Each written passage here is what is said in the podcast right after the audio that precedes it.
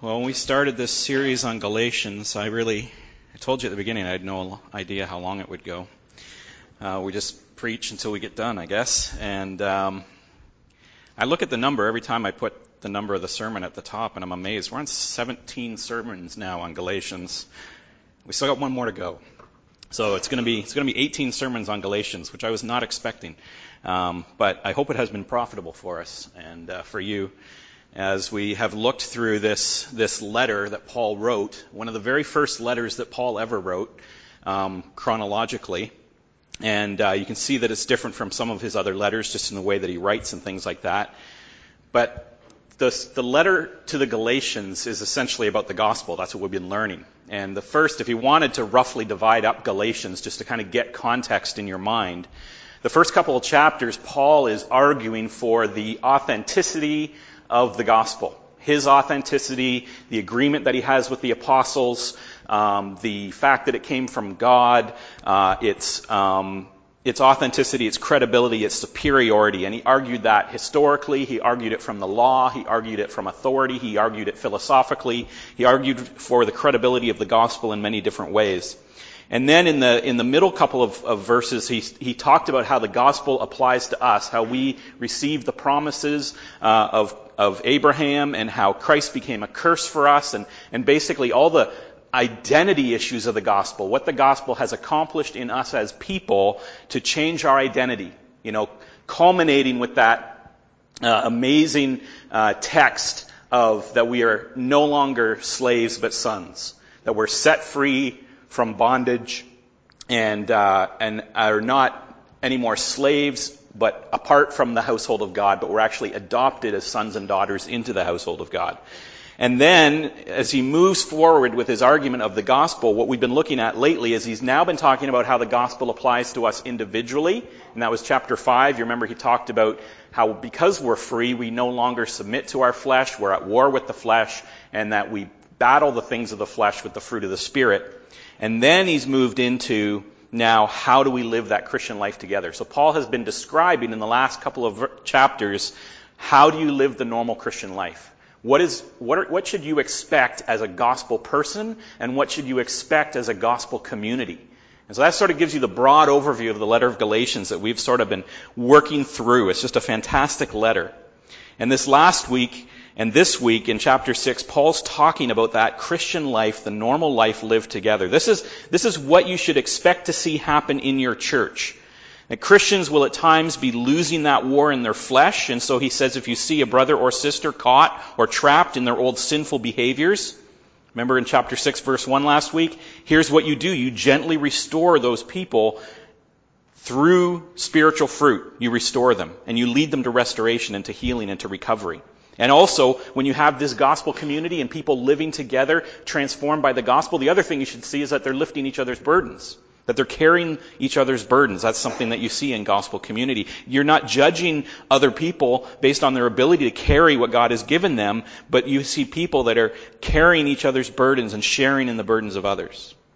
And, and because those work both ways, some days you realize you're going to be the one who's caught in sin and you will appreciate the help of another to get yourself out of it. And so, so this, this chapter 6 of Galatians, just Paul saying this is, this is what gospel community looks like.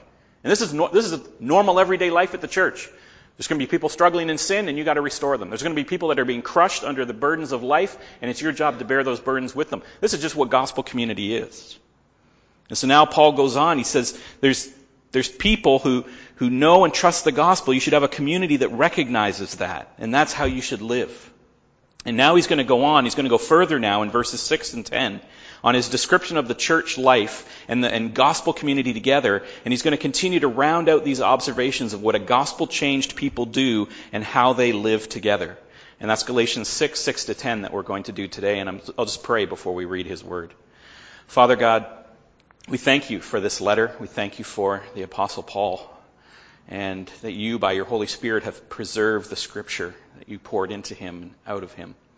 And that we get to look at it today. And so, Father, I just pray that as we read these verses, that they would land on our hearts with understanding by your Holy Spirit, that we would know what it is to be a Christian and know what it is to live in gospel community together and how we are to treat one another.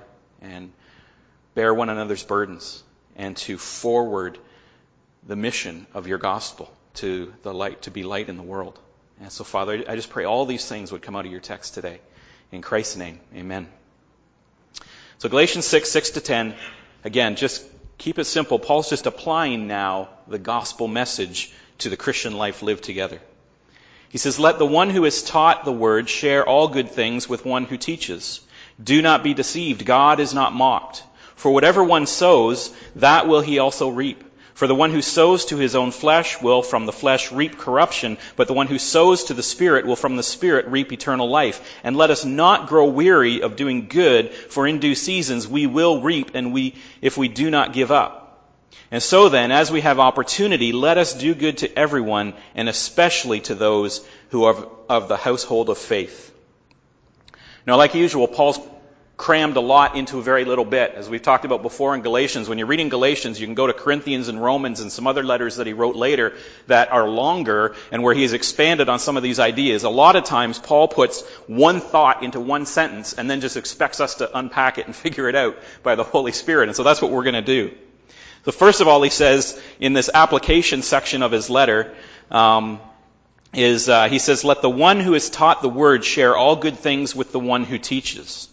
And so Paul leads out with a specific example of what gospel community life should look like together that is important and central to the church. So it's a specific example of the sowing and reaping that he's going to talk about in general in just a couple sentences later. But he starts with this specific example. He says, this is important and central to a gospel community, to a church. He says, in this community, you should find people who are being regularly taught and they're being taught the Word. They're being taught Scripture. They're being taught about Jesus and salvation and redemption and healing and restoration and all of that. But Paul's, Paul's point is that in this gospel community where this regular teaching is going on, that those who are being taught should be sharing all good things with the one who is teaching. 1 Timothy 5:17 for instance Paul elaborates on this. He says that effective elders or leaders especially those that preach and teach are worth double honor. Or you could go to 1 Corinthians 9:9 where again Paul expands on this and he says if if we as apostles or teachers are sowing spiritual things among you is it too much to reap material things and and there's other verses where Paul talks about this reality that in gospel community you have people who are teaching spiritual truths they're teaching the word of God. And he says what you should see in that community is that people are sharing with those that teach. Now, this is an awkward verse, obviously, for me to preach on, because this is not me angling for a raise, okay? Like, we'll just take an, op- an offering for me right now, right? Okay. That, that would be the wrong thing to do at this point, but awesome. Um,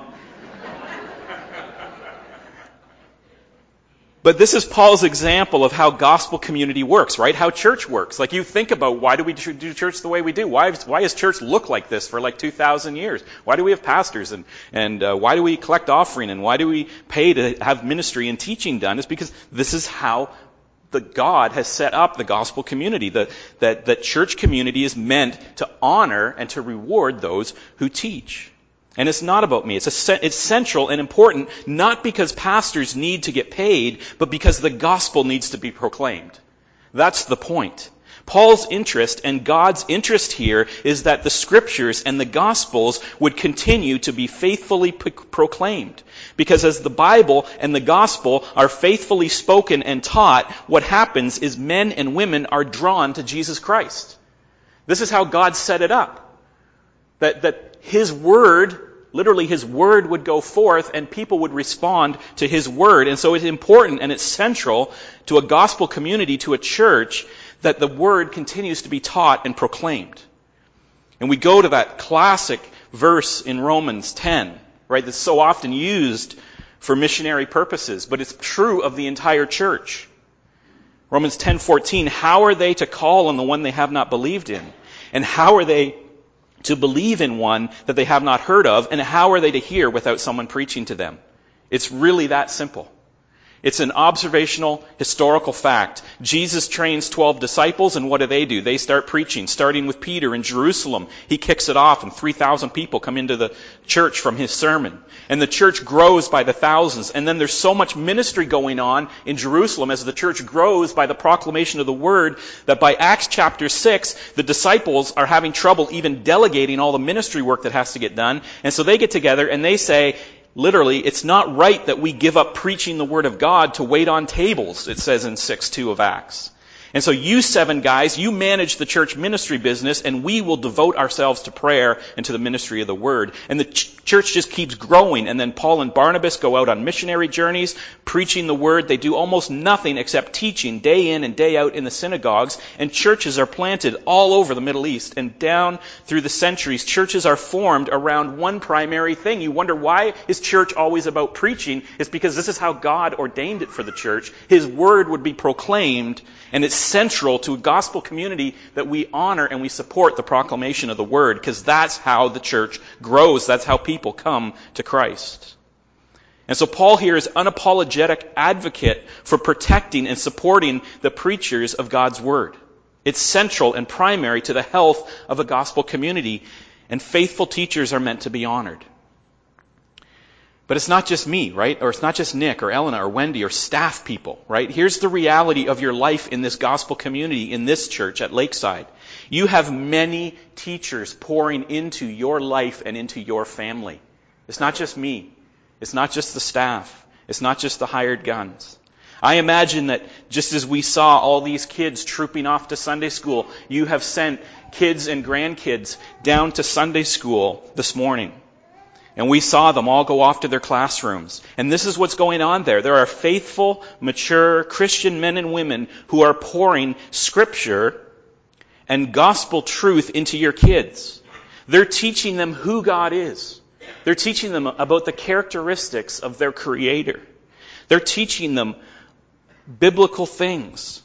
They are teaching them how to live a Christian life. They're presenting them with the gospel. They're talking about how loved they are by God and what Jesus did because of that love. And that how their hearts then should respond to that love. That teaching is going on right now. Not up here, but downstairs.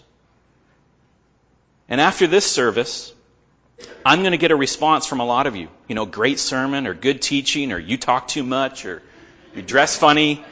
You know, I mean, I get it all, good and bad but mostly good because you guys are encouragers and you honor biblical teaching. That's what you do, and I, and I appreciate that. And I get a paycheck too. But those Sunday school teachers may not hear any of those comments, and they don't get a paycheck. Right? But they are teaching the Word of God to your kids and to your grandkids. And they don't always get the same honoring that I do and others do. And so the same goes for our leaders who are teaching your youth or your teenagers. They do an amazing job with the most distracted, hormonally challenged, awkward people on the planet, which are your teens, right? And so you make sure you honor your youth workers, right? Honor those people. You know, or those of you that are in a small group, you have small group leaders, and they put in time and effort to structure discussion times and picking out books and topics and making sure people are engaged and learning. Honor them too. Let's be driven by the same passion here of Paul and of God for His Word and for those that teach it to make sure that we don't overlook the people in our lives who are pouring in biblical teaching, who are teaching us the Word on an ongoing basis and teaching our families and teaching our kids. Go ahead and honor them, is what Paul is saying. Make sure you share in the material things of this world for those that are feeding you spiritual good. Right? Go ahead and honor them with money. Canadians are really prudish and prideish when it comes to money. Right? We feel like it's impolite to offer money to someone and it's an insult to accept charity from anybody. Right? And you know what the word charity means in original Old English? It just means love. Charity means love. So go ahead and love them, right? Like, Give them some love. Buy them a gift card. You know, pay to have their driveway plowed for a winter. Buy them a boat, whatever. I don't know what tax bracket you're in, okay? Whatever tax bracket you're in, Just bless your Sunday school teachers. Bless those that are teaching your teens. Bless your small group leaders because they are pouring in the scripture into your life. And the proclamation of the Word of God is central to the church. That's why Paul uses this as his first example of gospel community and doing good to one another.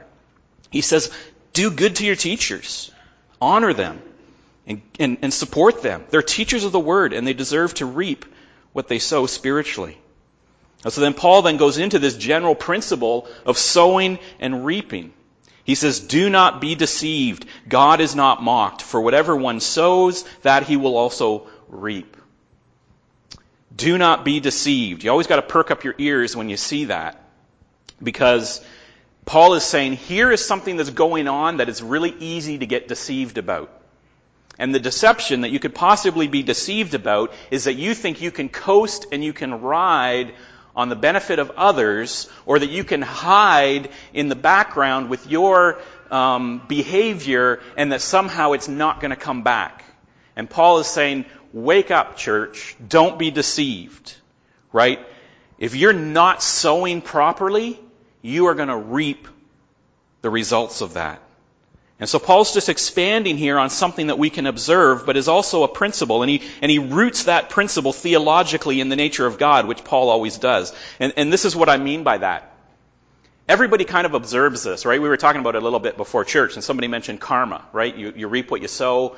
Karma comes back and gets you in the end, and all of that stuff. If you sow negativity, you, you get negativity back. And, and the world observes this. And Paul is saying this is something that you can just see, but he says this is just not something of the world. This is rooted in the description of God, or in the reality of God's nature. The reason that you reap what you sow is because God is not mocked. The nature of God is such that His justice does not allow you, in essence, to eventually get away with it forever. And His justice, on the other hand, is such that He doesn't not reward those who deserve reward. And so the very justice nature of God and that that justice will not be mocked is what Paul roots this observational reality of sort of the universe in.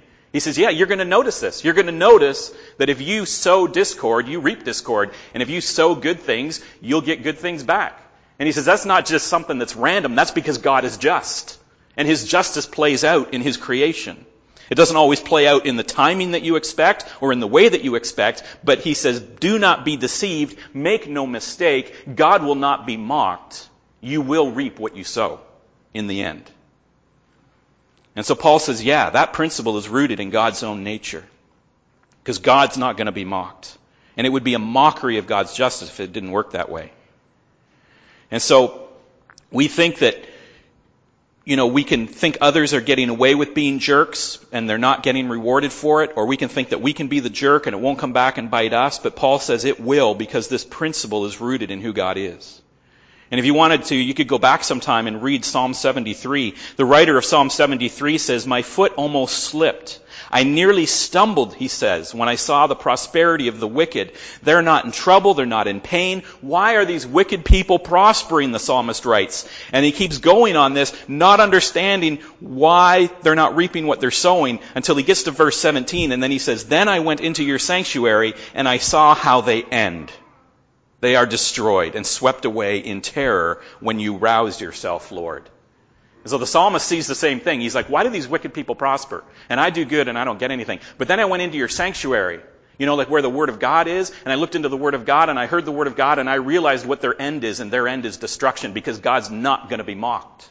The wicked will pay eventually, and the good will be rewarded. And so you will eventually reap what you sow.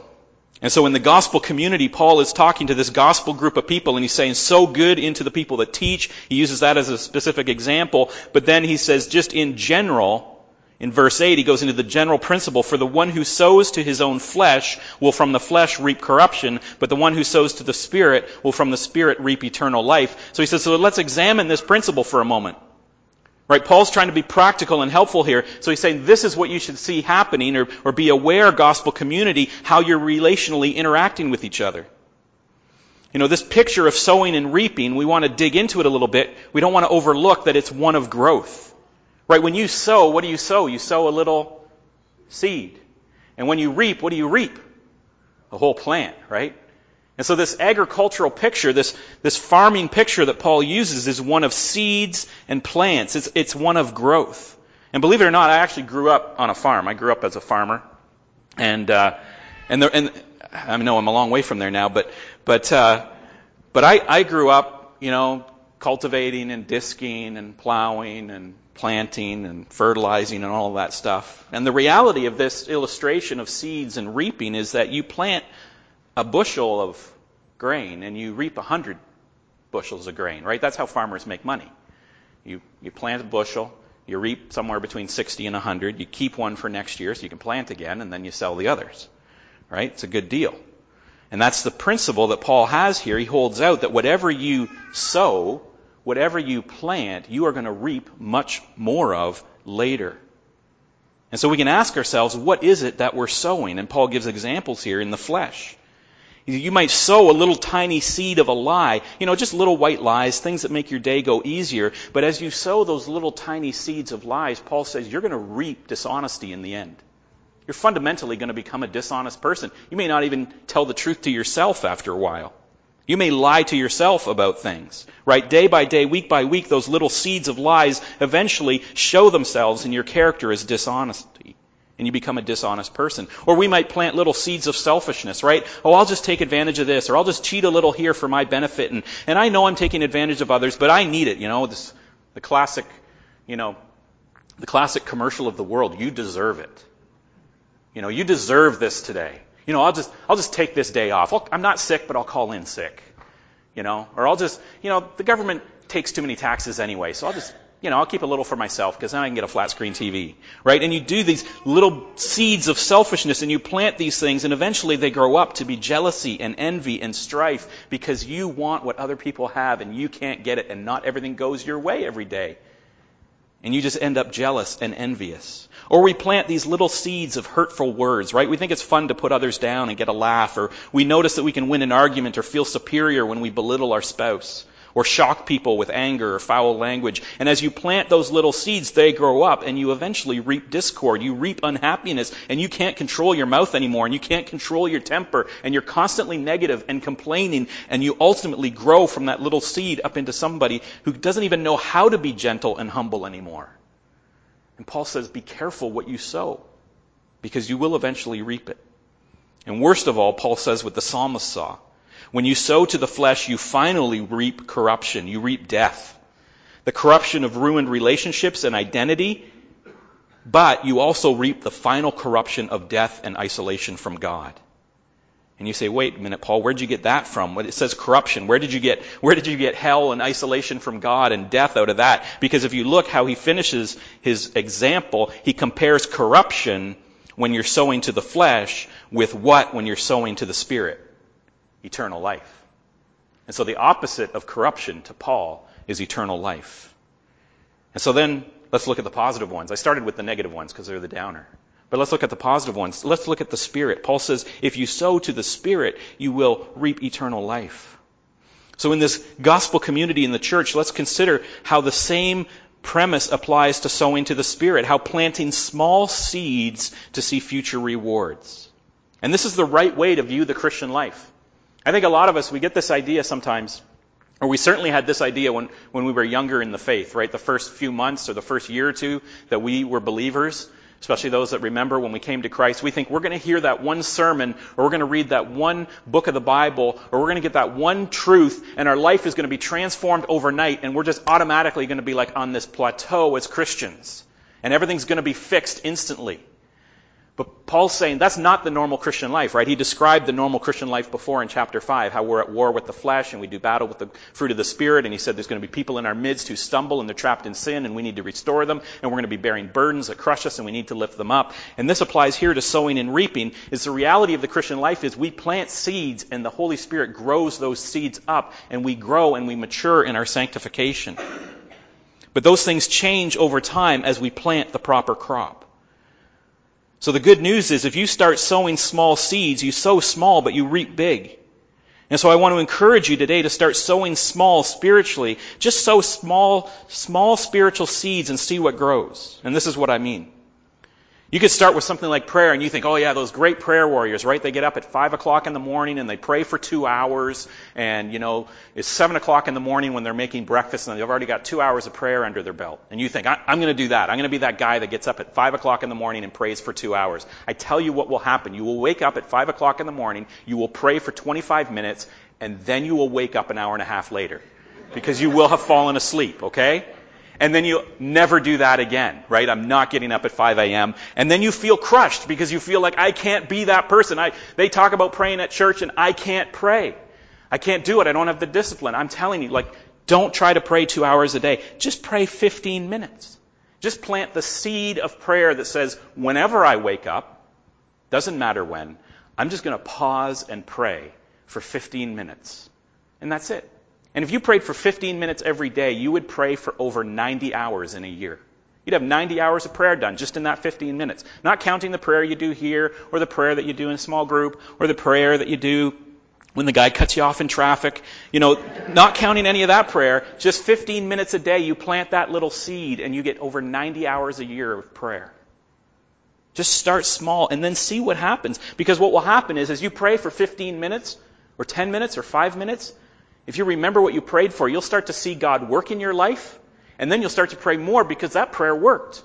And it'll grow from 15 minutes until you are, like Paul says, pray constantly. You're in constant communication with God.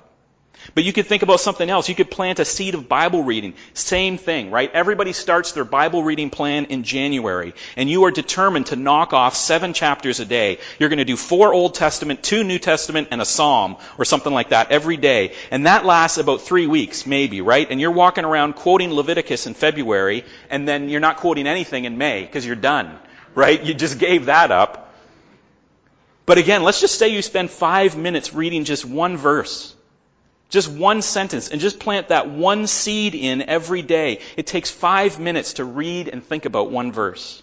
You could say Psalm 3:5. I lay down and slept and woke again because the Lord sustained me. That's it. That's your whole, that's your Bible reading for the day.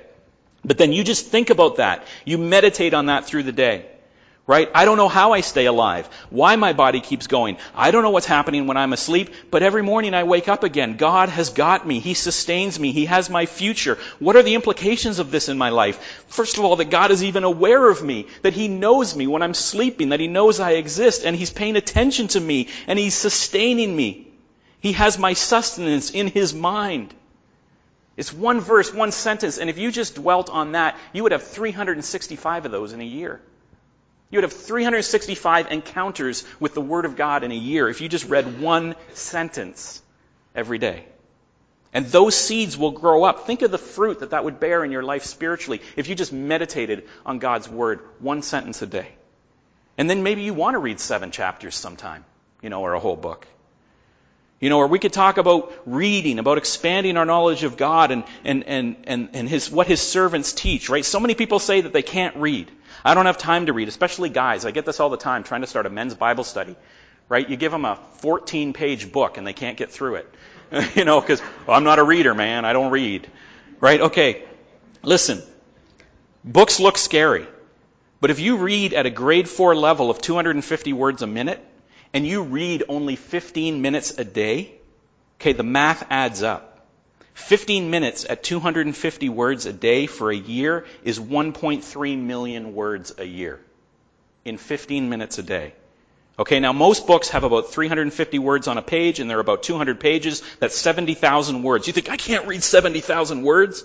Listen, you divide that into 1.3 million, you can read 20 books a year with 15 minutes a day. Okay, guys, so the next time we start a Bible study, I don't want to hear that you're not a reader. I don't want to hear it. How many of you guys have read 20 books in the last year? How many of you have read 20 in your life? okay, the point here, I don't want to belabor it, but the point here is Paul is just saying, look, you just sow small seeds. You could be reading Piper, you could be reading Keller, you could be reading Kay Arthur, you could be reading, you know, so many people that are out there with solid teaching you know, you could be reading Jonathan Edwards, you could be reading C.S. Lewis, you could be reading just giants of the faith, 20 of them a year with just 15 minutes.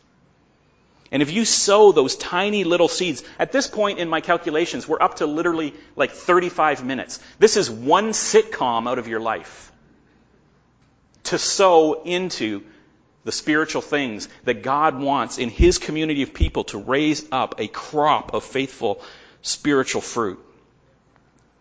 You know, or you could look at giving, same thing. People look at their income and they say, I can't tithe 10%. How can people tithe 10%? How can I give that? Okay, fine, don't tithe. If you can't do that, don't tithe. Give whatever you can. Plant a seed of giving faithfully and give what you can. And if you give nothing, then trust God for $10 today or $20 or sacrifice a few coffees and plant a seed and see what that grows into, into the kingdom of God so that we can support people like this in the Philippines. So that we can see churches planted around the world, so that we can see the pregnancy care center supported, so that we can run VBS, so that we can do the things in this community to see the word of God proclaimed. Paul's not saying you know, plant a tree. He's saying plant a seed and see what grows up out of it. Plant seeds of mercy and plant seeds of encouragement towards others. Just a phone call or having a coffee for 20 minutes with somebody. You know, just a, just a 30 minute Sunday school lesson or one Friday a month to help out with youth. There are lots of ways that you can plant these seeds. And that's what Paul goes into next. He says, Let us not grow weary of doing good, for in due seasons we will reap if we do not give up. And so then as we have opportunity, let us do good to everyone, and especially to those of the household of faith. And I want to focus on that opportunity. Paul says, do good to everyone, and, and as you have opportunity, some seeds that you can plant, some spiritual seeds that you can plant, it's to lead a small group. It's to come and help out with maintenance or painting the church. It's to teach a Sunday school class once a month. You know, it's to help out with youth twice a year. It's, there are so many ministry seeds that you can plant that are very tiny. You don't have to take on the whole world. You don't have to lead the biggest ministry. You just have to plant a tiny seed. And Paul says that will grow up. And he says, Where are we planting these seeds? Where are we doing this good? Where are we expecting to reap? He says, As we have opportunity, let us do good to everyone, and especially to those of the household of faith. Because again, Paul's talking about the gospel community. And so he says, Yeah, do good to everybody, and don't grow weary of doing good. Keep relentlessly doing good to everybody, but especially take care of your brothers and sisters in the church.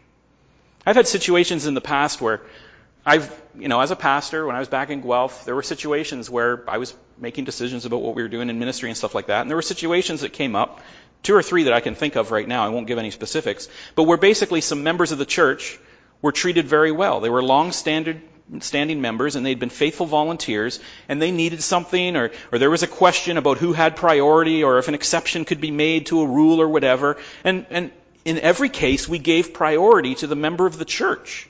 And we were accused, I was accused two or three times of showing preferential treatment to a church member over somebody else. And my answer was, yes, I am giving them preferential treatment. Because these are people who are members of our church and they're faithful, long-time serving members of our church too. And so you know what? They do get honored. They do get the exception to the rule. They do get the preferential treatment. That is the benefit of being part of the gospel community of God. It's part of the benefit of being in God's family is that you get the preferential treatment of God and His family. That's why you want to be in God's family. God intended there to be a helpful, encouraging benefit to being part of the church. And so when there's a choice that has to be made between doing good somewhere else and doing good to the household of faith, do it to the household of faith. Paul's very clear here. He says, especially do the good to those who are part of the family. They get good done to them differently than others. And that horrifies some people, right? It, it, it, it shatters the mind of our militantly politically correct culture that just believes that everybody has to be treated exactly the same, right? That lives and dies on fairness. It even offends some Christians who think that everyone should be treated exactly the same or that everyone get, gets treated worse for the benefit of the unbelievers, right? That's the way I grew up, right? Is that all the Christians get treated worse and we do everything for the people outside there to the world because the unbelievers are the most important. You know what? It is frightfully hard to find Paul praying for unbelievers in the New Testament. It's hard to find Jesus praying for unbelievers in the New Testament. And that's not to say that we don't pray for unbelievers and we're not, our mission is not to go to the world and all of that stuff. But Paul says, this seed planting, this reaping what you're sowing, this doing good, it is primarily to the household of faith. Make sure you are taking care of your brothers and sisters. And of course, do good to everyone. But we have to be known for our love for one another. We have to be known by what we're sowing into each other, for the care and compassion that we treat each other with. That we do do good to everyone, but that we especially honor and do good to our brothers and sisters. That's the gospel community that Paul's exhorting in Galatians. And so there's a lot of application for us here to consider today, but primarily keep in mind that Paul is trying to be helpful to us here, okay? Paul in, in chapter 6 of Galatians is describing for us the kind of community that we should expect to see from a gospel saturated and a spirit filled people. And his description of that community, his description of that gospel saturated and spirit filled people, is that they restore one another when they find each other sinning that they bear one another's burdens, that they don't sow into the flesh, but they sow into the spirit. They just sow tiny seeds into the flesh and they reap the results, and that they spend their time honoring and doing good to one another. And that by that, the gospel is proclaimed. And that as they sow into the Spirit and they do good for one another and they are kind and they are generous and they are joyful and they are gentle, that kind of gospel community, that kind of Spirit filled church is the kind of church that Paul knows can reach the world. Because people will see that and they will fall in love with it and they will wonder, why are those people like that? And then you'll have the opportunity to share with them the gospel. Let's pray. Father God, we thank you for your word this morning. We thank you for, again, for this letter that you have written for us, that we would know what it means to understand your nature of justice and love, that we would know what it means to be a gospel community, to be a, a spirit filled church. That we would understand these very simple, quick principles that Paul, are, Paul is laying out for us here. That we will reap what we sow. And that if we just sow in a little bit, we just sow small spiritual seeds, there can be a tremendous harvest in our life and in this church. And so, Father, I pray that we would take this encouragement away that in whatever area of our life that we're not sowing, that we would start to sow. Whether it's in Bible reading or ministry service or giving or prayer or teaching or whatever, or just generosity or mercy, that we would sow the tiniest seeds and trust in you to see them grow. And that, Father, by this we would be a gospel community that shares your word. We pray this in Jesus' name. Amen.